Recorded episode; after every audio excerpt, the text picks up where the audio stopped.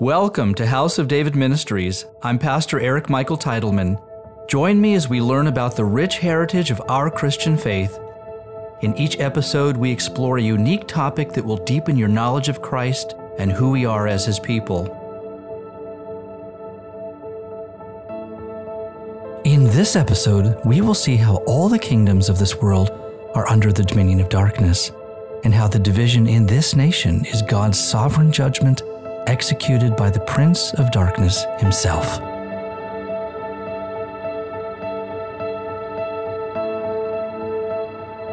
Yeshua said in Matthew 12, Every kingdom divided against itself is brought to desolation, and every city or house divided against itself will not stand. If Satan casts out Satan, he is divided against himself. How then will his kingdom stand?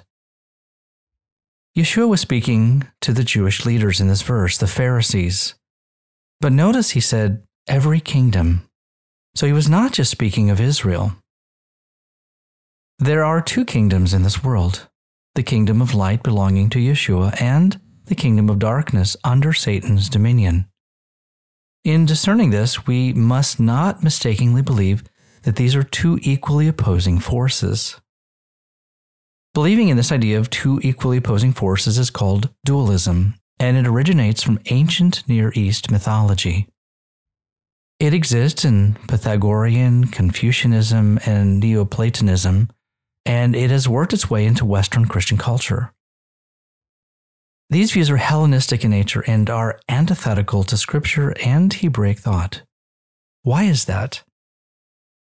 Well, because Satan is a created being and he is nowhere close to equal with God. He does have great power that God has given him, but his power is finite and is constrained. In Hebraic thinking, Satan is ultimately subordinate to God, and he can do nothing unless God wills for it to happen. Even at the end of the age, when Satan is given a kingdom for a short season, God always remains in control. We read in Revelation 17, it says, For God has put it into their hearts to fulfill his purpose, to be of one mind, and to give their kingdom to the beast until the words of God are fulfilled. Satan's greatest weapon has always been deception. He has other tools, but this by far is his most effective controlling influence. Now, Yeshua called him a murderer and the father of lies. Paul said in 2 Corinthians 11, For Satan himself transforms himself into an angel of light. But there is no light or truth in him. Satan is a dark angel. He has silenced the prophets who spoke God's truth and continues to lie to humanity on many levels. Paul warned us to take up the shield of faith in which we would be able to quench all the fiery darts of the wicked one. These fiery darts are Satan's lies and deception, which we extinguish by believing God's truth, his written word. Truth is God's light that overcomes the darkness of our enemy.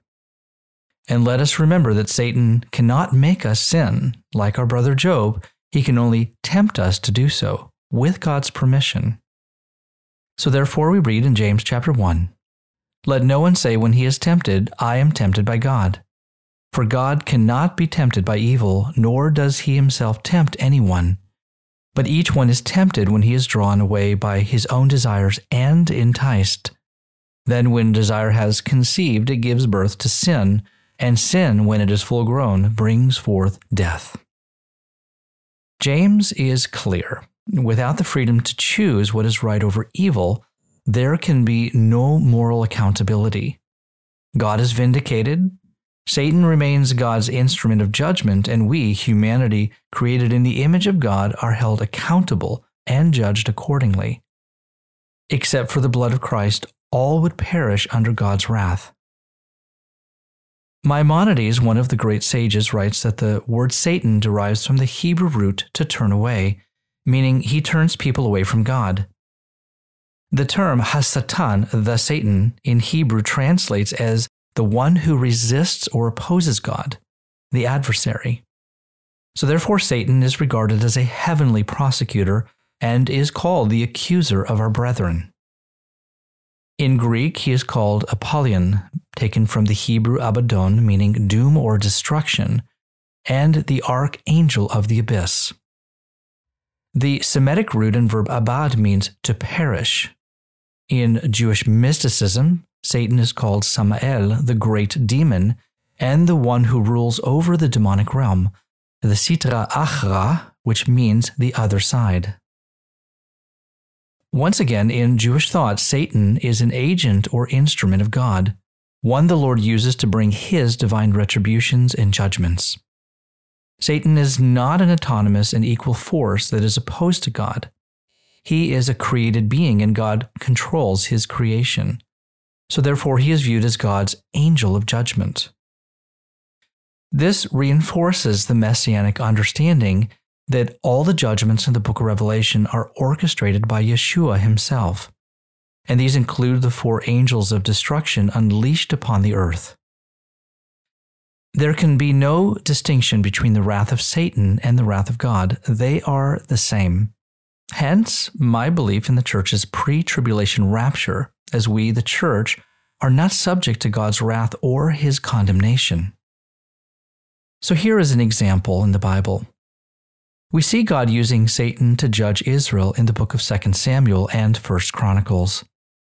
The Jewish people had committed evil in the Lord's eyes, even under the divine guise of a righteous leader, King David. We read in 1 Chronicles chapter 21 it says now Satan stood up against Israel and moved David to number Israel. And God was displeased with this thing, therefore he struck Israel.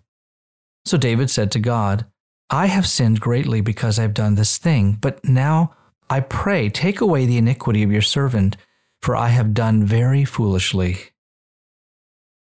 The story reveals a great paradox. Here we see a righteous king who serves a righteous God is moved by Satan, God's adversary, to bring God's moral judgment on a rebellious and sinful people. And comparably, God also used unrighteous kings to bring his righteous judgments upon the Jewish people. So, therefore, it doesn't really matter who is our king. God always remains in control of everything. Just as we read in Proverbs 21, it says, The king's heart is in the hand of the Lord. Like the rivers of water, he turns it wherever he wishes. Satan does, however, have a kingdom with limited authority, and it is called the kingdom of darkness. Satan is also the prince of the power of the air and the spirit of this world, who now works in the sons of disobedience.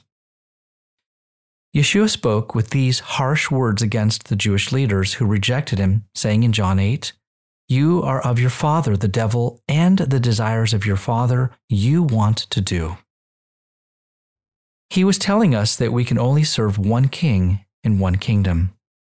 Just as we read in Matthew 6, it says, No one can serve two masters, for either he will hate the one and love the other, or else he will be loyal to the one and despise the other. There is a spiritual picture of Satan's earthly kingdom in the Bible. When he took Yeshua up to a very high mountain and showed him all the kingdoms of the world and their glory, he said to him in Matthew 4, All these I will give to you if you will fall down and worship me. This verse affirms that Satan, to a degree, has dominion over the kingdoms of the earth, all of them. Presently, Christ is seated at the right hand of the Father. And while he forever makes intercession for us before the Father, defending us with his blood against the accuser of our souls, he will remain at this place until he soon returns to destroy Satan's kingdom and establish his eternal one.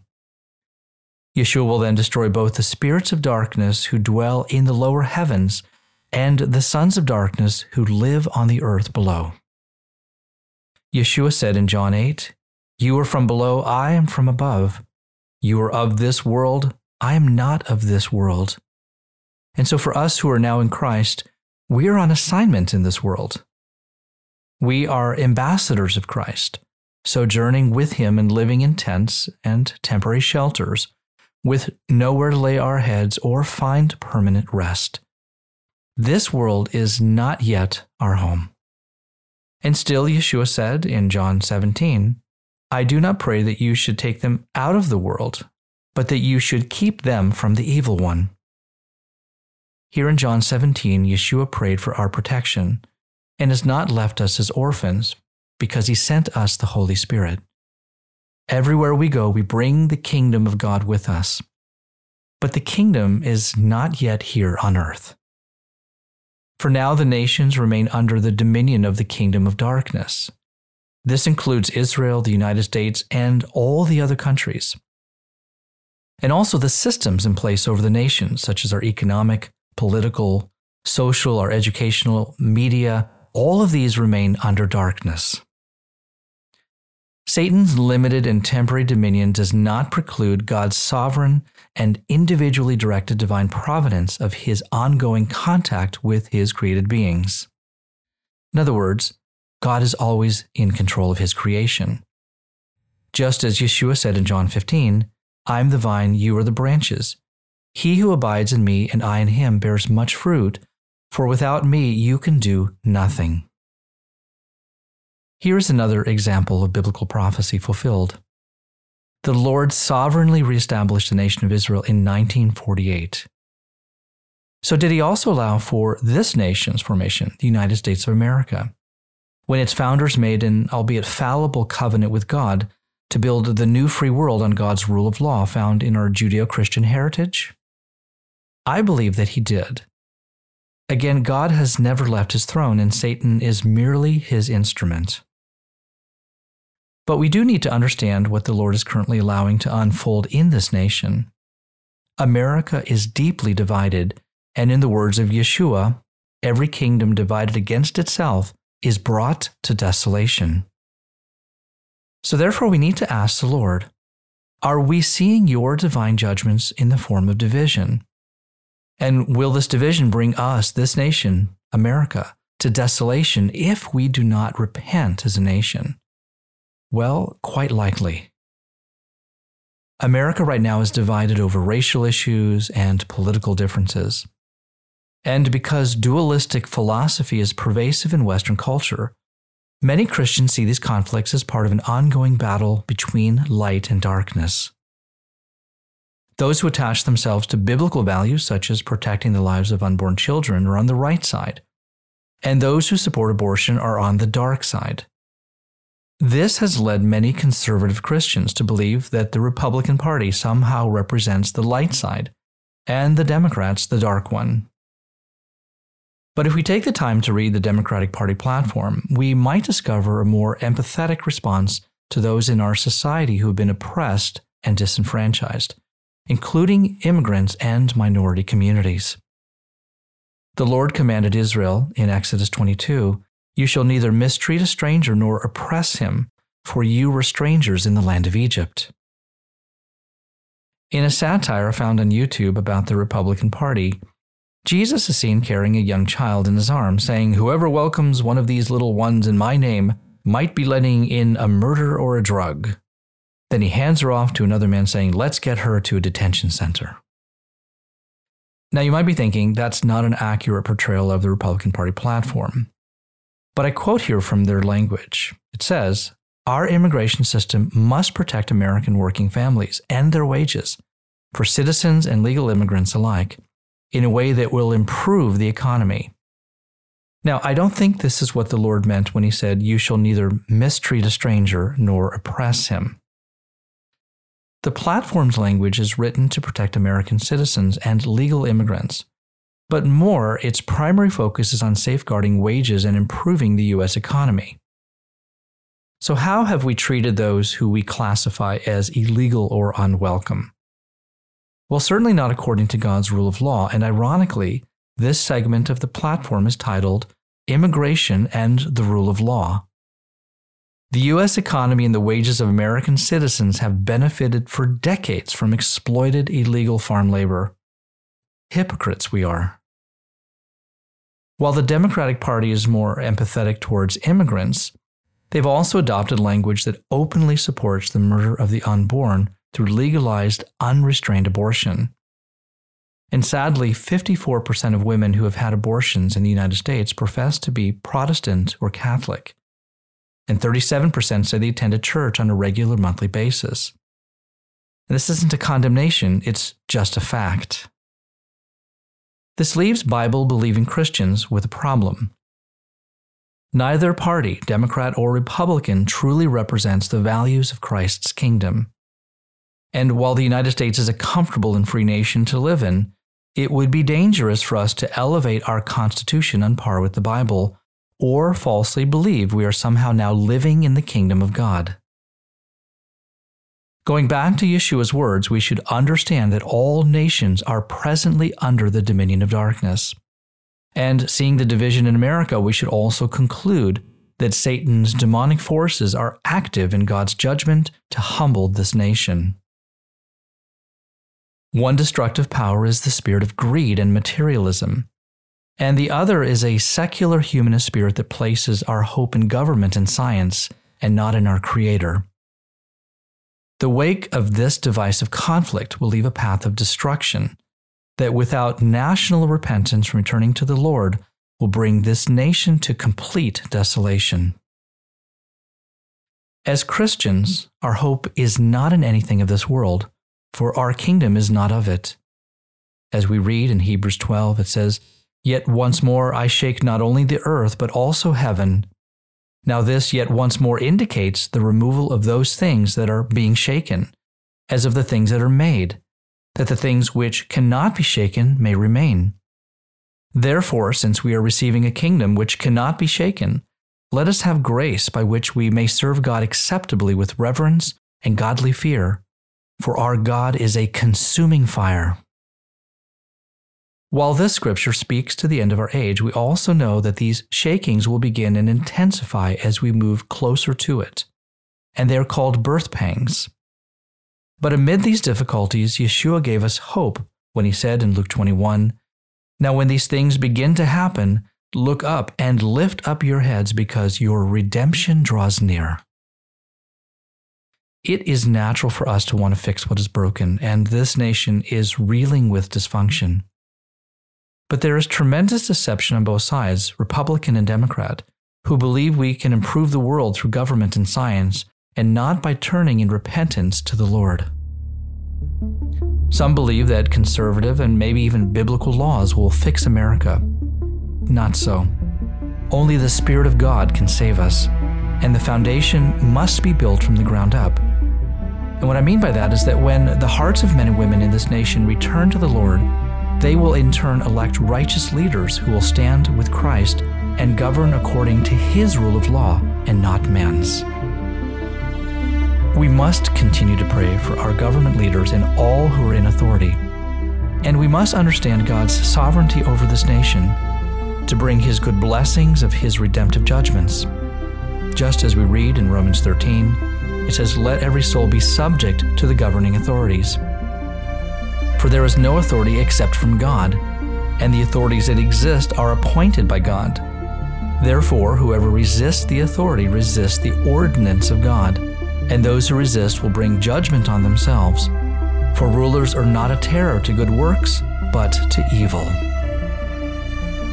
So, therefore, let us not be distracted by the political changes occurring in the world, but let us steadfastly and with laser focus keep the prize in our sight and this prize being to share the good news of the gospel and bring as many as are willing into the soon coming kingdom of God. Just as Yeshua instructed us in Matthew 28, he said, Go therefore and make disciples of all nations, baptizing them in the name of the Father, and of the Son, and of the Holy Spirit. Amen.